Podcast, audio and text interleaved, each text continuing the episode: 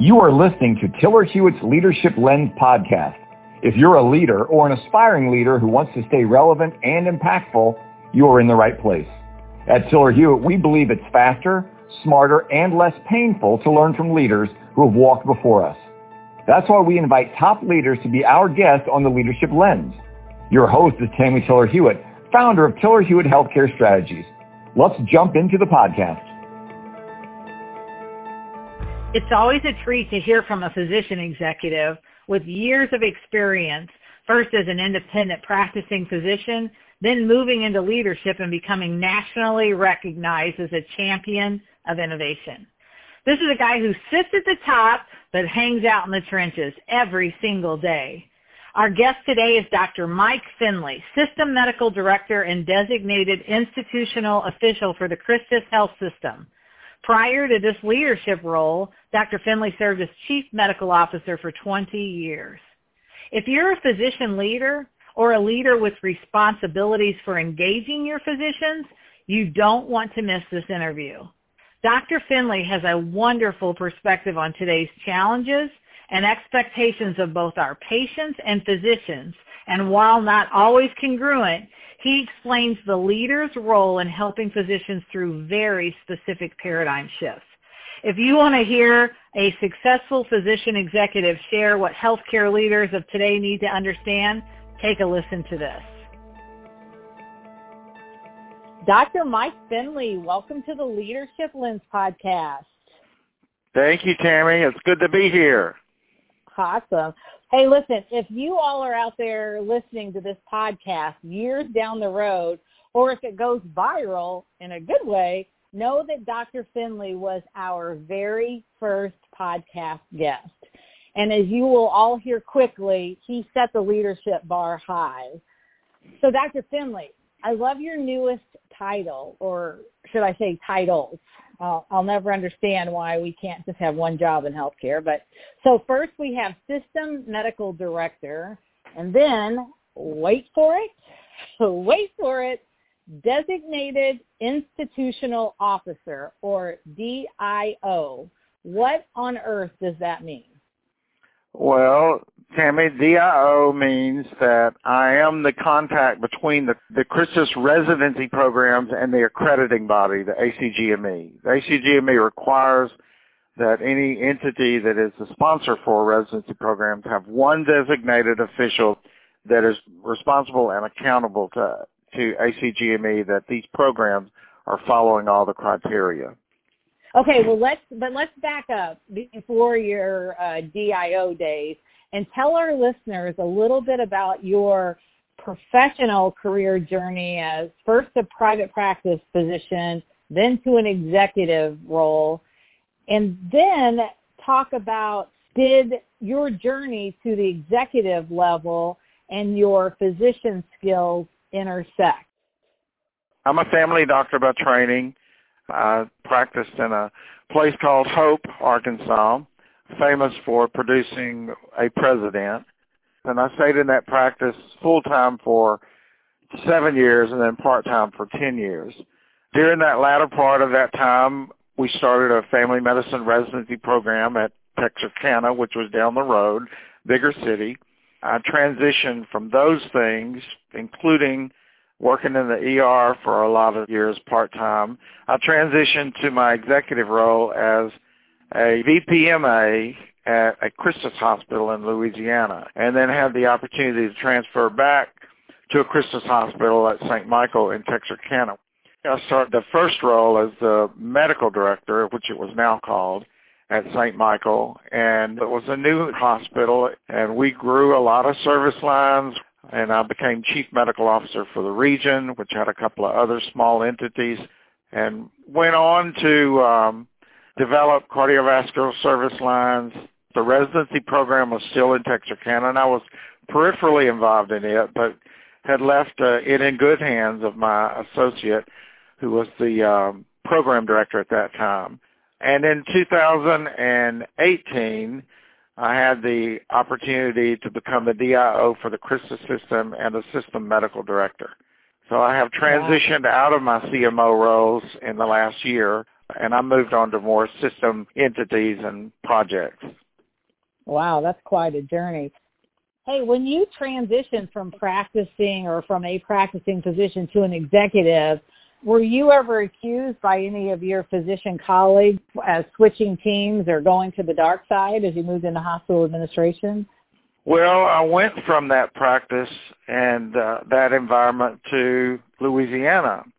So they only knew me as their medical director. I had immediate recognition as the medical director and I was placed in a lofty position. I really enjoyed it. So I had no background with them. But when I came back to St. Michael, I did go through a period of a couple of years where physicians I had worked side by side with questioned, you know, why are you now telling us what to do? Tell us why you're my medical director when we all work together as practicing physicians and now you're in administration, which they would always highlight that word as some sort of negative implication. Right. So yes, it was, but that transition maybe over two to three years, I began to, to do things to help the practicing physician dealing with very difficult family issues or patient issues, things that doctors tend not to, they don't ever want to deal with it. They don't want to be the ones on the point for that, but I was able to do that and it was part of my role. So you were able to deliver value in a way or prove your value by doing things that they just really hadn't thought that they needed maybe? Yeah, difficult situations. Physicians tend not to do well when patients or families complain about them because mm-hmm. we spend our whole career trying to please or satisfy or get good results or you know have high quality and sometimes that's just not possible all the yeah. time. And sometimes we create our own problems. We don't communicate. In fact most of the things i handle even now are communication issues. Either no communication or bad communication or confusing communication. So doctors bring a lot of things onto ourselves, and our, our patient public is getting much more savvy about what service is because we are a service industry. Right. And we, you know, when patients have to wait hours and hours for a doctor or a test or in the ER or for a bed in the hospital, that is not a crowd pleaser. Right. And it, it well, makes our and, patient satisfaction go down. Right. And you hit on it, and I think so many leaders forget about the basics, the basic being communication, that people just want to know what's going on. They want to know the why it's happening, what's going on, and oftentimes we just forget about that piece because we're busy saving lives and, you know, stamping out disease and suffering and think that they'll just know intuitively what's going on. So I love that, that you are a champion of communication. For our listeners, here's part of why Dr. Finley is our first guest. You're a powerhouse leader. And I know that on your watch as VPMA and Regional Chief Medical Officer, you led countless quality and growth initiatives at Christus St. Michael. And I just want others to hear so that they can even maybe understand where you're coming from. You implemented the hospitalist program, the development of the stimulation center, the laborist and the intensivist programs, and you were integral in establishing Christus St. Michael's as an affiliate center of excellence in the partnership with Cleveland Clinic Heart Institute, which began years of growth and development and advances in your heart program. So it's not surprising that during your tenure as VPMA at Christus St. Michael, the, the health system won the Top 100 Hospital Award not once, uh, not twice, but three times and the top 50 cardiovascular hospital in the past two years. So what did your medical school training prepare you or how did it for your leadership roles? So Tammy, I've seen a lot of things. I've seen a lot of things in healthcare go really well unfortunately in my role I see a lot of things that don't go well because we get the complaints and we look at the problems and we look at the bad outcomes or the unexpected outcomes I should say. I would have to say that from my background I didn't nothing in medical school or really even residency fully prepared me or even began to prepare me to think about us as a service industry. My parents taught us to do the right thing, be good, tell the truth. and I, I guess it comes from inside. You have to want to be a compassionate person. You have to want to follow the guidelines so that you can have the good outcomes. You cannot take someone and make them or force them or coerce them into being a careful, kind, compassionate physician or in anything they do. We had a lot of seminars, we had a lot of courses. I handled a lot of physicians to try to get them to see where it went wrong. And when I talk about things such as simple as communication, when a physician walks into a room, eyes are on that physician. I mean on. And they process everything, our patients and their families. They process body language. They process eye contact. They process how close that we stand to our patients. Do we touch the patient? I can't tell you how many times my complaint that I've gotten is that the doctor never even listened to my chest, never touched me, mm. never looked up from the computer. So I think it's a long journey of experiences, of common sense, of not feeling that the physician is better than anyone. We have a lot of knowledge, but so do our patients and families now. Mm-hmm. You know, we used to own the knowledge. Back in the 80s, we were the ones that they got their knowledge from. Now we manage the knowledge. Oh, that's good. It's a whole process. I can't take a person, physician or not, I can't take a person and make them be a role model physician that has the compassion. As, as I said before, you can't do it. I think a, a lot of leaders, and especially young leaders, may not realize that this is an area that someone needs to manage. So what advice would you give, especially to a young leader or someone who hasn't really had a strong VPMA or CMO? How would you guide them through this with all the knowledge that you have? I think we need to pick the right people and we need to remove the wrong people. The people being the doctors or the providers? Yeah. Okay. The providers, whether they be nurse practitioners, physicians, even nurses, anyone that interacts with patients.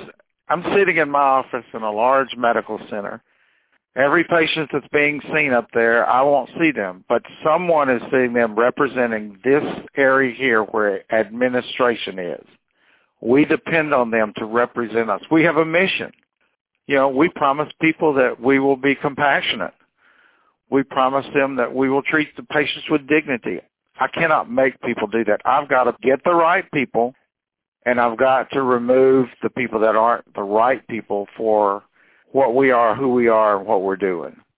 So let me stop you for a second. So you've got two groups. You have the group that is already there, right? They're already part of your organization that has it or doesn't. And then you have the new cohorts that are coming in. So new recruits. What do you do about the people inside that are already there to help them get up to the standard that you want? And then how do you recruit for that? You model who you are and what you are you meet with people and sincerely tell them, you know, these are the things that we are. And what I'm reading about you or what of complaints I'm getting, whatever, this is not who we are. Do you really want people to think this of you? I want physicians to be in a place of respect. And I tell them, I've told many physicians, you don't want people to think this of you. This is not who you are. Is it? Look inside of yourself is this really how you want to be thought of? I try to reach people and I try to give them their chance. So do you think they would take this feedback as well from a non-physician? I don't know that you have to be a physician. I don't think so. I think you can, okay. you're a human being. You're a compassionate human being. I have a professional acquaintance that uh, wrote a book one time about physician behavior he talked about in the book how he structured a recovery type program for physicians that were sent to him from medical boards because they couldn't practice because of the way they acted. So I oh, called him and I talked to him. And I told him it was the time in my career where I said, you know, I don't believe adults can change. I really don't. And he said, well, I'll tell you. He said, I had about a 30% success rate. And I said, well, that's phenomenal. He said, it took the correct behavioral medicine person because he felt like people at our level that couldn't act right ought to have professional help. Many of the people that we see are acting out are no different than anyone else or not acting right. the right way. They have dual problems. They're depressed or they have a mental illness. Providers are not immune to that. So addressing that can be helping someone remain in their career. Now I'm talking both sides here. I'm talking, yeah, there's a chance, but you cannot do it with any threats. If you do this again, you're going to be suspended. I, I, we all have those bylaws and rules and regulations. Aren't there real consequences to not stopping bad behavior? There are suspension or medical board action or restrictions. Those usually are very difficult things to get through a medical staff. And medical staffs tend to be in a position of governing themselves. Sometimes you run into a situation where other physicians are looking around saying, you know, this is kind of the hospital going after this doctor. What if I'm next? And so they tend to kind of ban the, and protect behavior and say, don't do this again. I do believe that physicians try very hard to give good care and to get the, the best quality for their patients. I really do. I think that physicians get burned out, stressed out like anyone else, mm-hmm. and they have those reactions. It's just that we are always on stage. So that's the way you deal with the ones who are there. Then what's the conversation that you should have with candidates who are thinking about joining your organization? How do you set expectations long before they come? You can tell a lot during your interview. You can tell some on recommendations, although they tend to be artificially elevated. But, you know, anytime you have questions, that little voice in you says, hmm, this doesn't look right. Mm-hmm. Why am I getting averages on these instead of best or excellent? Mm-hmm. The interview process, or is this someone I really enjoy talking to? Is this someone who's engaging with me? Am I the eighth two-year job stop for this person? There are a lot of red flags that if we really said, gosh, there's red flags here, but I have got to have this certain specialty here. I've got to have it. So we'll probably be okay that almost never works. So it's a focused interview and a proper assessment. And then, unfortunately, in this business, we do orientation. We do orientation for a couple of days at the most, and then we're good to go.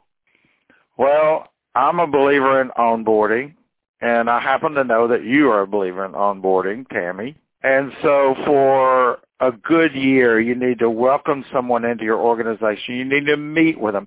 You need to have a mentor for them, another physician on medical staff who is somewhat of a contact, once a month maybe, or have a lunch or whatever. Yeah.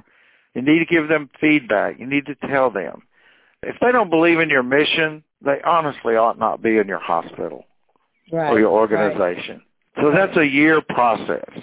So for our listeners, we Dr. Finley brought us in to do a robust physician and APP onboarding program that is a year in length and has a formal mentorship program. Because research shows that when you have that, your retention rates go up. Remember when we were interviewing physicians before we launched the program, two of the hospitalists rescinded their resignation because they really felt like you were taking the bull by the horn and things were going to change in, in their favor. So that was awesome. Yes, and it so was successful. Well, and you know, it's because you have to have a senior champion. So I want our listeners to know that it doesn't go on into infinity and beyond without a senior champion because as you know that you get pulled for a million other things and unless you continue to make it a priority. And it's really a retention strategy. Once you have them there it's all about retaining them and helping them grow and flourish. And i know that that's always been a passion of yours on the educational side. And so tell us what you're doing right now as it relates to educating and making sure that new residents know the things that you weren't taught in school. We're having um, webinars and one-on-one meetings with residents across Christus. We are talking about our discussions about communicating with each other and about the patient. We talk about our mission and who we are. We have a very large project on health equity and inclusion and diversity within Christus. And so we have residents in training that are going through that. We give them feedback. We give them feedback on complaints. We handle a lot of residents right now. A lot of our learners have been, in fact, all of them have been under a great deal of stress with the pandemic that we've had and the two major surges. They've hit our hospitals very hard in the areas we lo- were located and in low vaccination rate areas. So mm-hmm. our residents have been stepping up. But I'm very concerned about their well-being. I'm concerned about post-traumatic stress disorder because they've been through a lot. So we're connecting with them. And you know, they're showing some resilience. When you're 26 and 27 and 28 years old and you're taking people off of a ventilator who are your age, who are dying of, of respiratory failure from COVID, it's stressful. So we are trying to help them into the unknown here and get through it. But we give them a lot of feedback. We do a lot of coaching. We do a lot of examples. From my point, I think no one has as many examples as I do. And I got the good and the bad and the ugly, you know, and I share yeah. it with them. That's good. That's how we learn. Stories stick. Absolutely. So tell me about a pivotal point in your career. It could be anywhere from when you first started to yesterday, what that you would share with your colleagues across the country. I was always believed that physicians were responsible for taking care of the patient. They had all the knowledge. They wrote all the orders. They did all of this, did all of that. And my goal had been to make sure that physicians were extremely well competent and educated in certain things, like the sepsis bundle, for example, or STEMIs, or uh, stroke protocols, and things like that. And it finally, I had to accept the fact that we have now created a lot of micro responsibilities in this business. We have a lot of steps that occur that physicians don't direct, but they're protocol driven. For example, a patient comes in with chest pain, they get an immediate EKG. They get an immediate triage. They may get an immediate aspirin. They may get a whatever. And these steps are put in without the doctor saying, I need an EKG. And that's a small example of it. But I've had to learn that there are multiple responsibilities for multiple people in this business. And then the mid-level providers. Uh, my son is a nurse practitioner, and I have learned that they play what role they play. So when all of these pieces start fitting together, it's like a beautiful symphony. But to make the processes where these pieces fit and all of the players respect each other and they know it's going to be done and they back each other up and on and on and on. It's like my band practice when I was in the fifth grade. It's terrible. so I've had to learn that it, we're not a oneness or a two'sness anymore. We are a multi-task, multi-responsible team that has to work all together. Kind of like just when you turn the key and your car starts. There's yeah. a whole lot of stuff that has to work. That's a good analogy, Dr. Finley. That's very interesting. A good analogy. Well, thank you.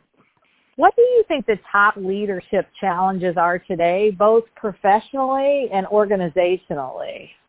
Professionally, challenges are morale, to recognize the important things that are simple but we don't do, like walking around. When I really need to be energized, I walk through the hospital and I watch. I watch patients being moved from one place to another. I watch transport. I watch nurses taking triage. I walk through the ER and see all the activity. And I see all these thousands and thousands of things going on. And I stand in awe that this wow. is what's happening. And so it's staying energized. It's staying curious why is this not working? Why is my sepsis bundle not being followed? Why am I having a infection rate? Why am I having whatever? It's the why, and it's looking at your data because data shows you things. You have to understand your data. And I can't tell you how many times decisions are made on data that's not really the, the right thing to ask. Because you're oh. asking people who are not clinical usually, and they're producing what you ask them. You've got to be careful. So I think that the challenge of professionalism is to realize that we're all in a state of flux all the time but never so more than now. COVID has challenged us and told us how inefficient our healthcare system can be. Mm. It's also challenged us that, gee, we've got to get more efficient and do better. I think from the standpoint of where we're going, when you know, we don't know where we're going. We're just trying to mm. take the best we can of the patients that come to us. When we say we are the best place for this or that, we better be the best place for this and that. I like your analogy about non-clinical people looking at data because I'm a non-clinical person that loves data, but we always talk about let data tell you a story instead of just letting it be a set of numbers. But you're right, you have to ask the right questions. So I love that you're a data-driven physician leader. That's awesome. So is there anything that you, if there was one piece of advice that you would give a leader today who is passionate about healthcare leadership, whether it's a physician or a non-physician leader or leader wannabe, what would one piece of advice be? Work for a place that has a mission that means something to you internally, that drives mm. you, that is passionate to you, and then preach that mission, expand on that mission that's who we are. Our mission here at Christus is to extend the healing ministry of Jesus Christ. It is that simple. Wow. And we have core values. We have a five core values. So that's who we are. That's why I come to work. Go ahead and pour that mission out to the people that you see. I don't mean tell them, oh, look, here's our mission. I mean, when you see this is not who we are, I use that term a lot with physicians. This is mm-hmm. not who you are. This is not who we are. What's bothering you today? What can I help you with? And realize there are a lot of frustrations in healthcare. When we frustrate our providers, we don't get the best out of them. Try to reduce the frustrations. Don't tolerate people that should not be here with you. So let's move into the lightning round or rapid fire questions I like to call the final five. What are you currently reading? I'm currently reading a book called The Story Bible, which is one my grandson and I, he's 11, we read every night. It's a beautifully illustrated book of Bible stories. I've got uh, my second round of reading Bonhoeffer, which is uh, by one of my favorite authors, uh, Eric Metaxas. It's about a Jewish pastor that uh, is riveting book. So what do you do to relax? I do anything with my family. And what are the words or mantra that you live by? Be honest, do the right thing for the right person at the right time. Don't pretend anything and relax. And what would you tell your younger self? Stay true to yourself. Don't be selfish. Take things as they come. Look at the very long picture, not the short term. Do you have a bucket list of things you want to do before you kick the bucket? I, I want to take my grandchildren fishing. And this year we finally bought the kind of boat that we need. It, it needs to be a big platform because where I want to go fishing, there are alligators in the river. They come up all around us. I may be frog gigging with them. Oh, that yeah. sounds like fun. All right. Well, Dr. Finley, it has been a pleasure hearing about your career path, your journey, and even more so just the advice that you're giving. So thank you so much for being part of Tiller Hewitt's Leadership Lens podcast. Thank you, Tammy. Always a pleasure. Tiller Hewitt works with leaders who want to consistently deliver strategic growth and measurable results. The organization is recognized as the leading experts in strategic growth network integrity, and physician engagement. Thanks for listening to this episode of The Leadership Lens. For more leadership resources and strategic growth solutions, visit tillerhewitt.com.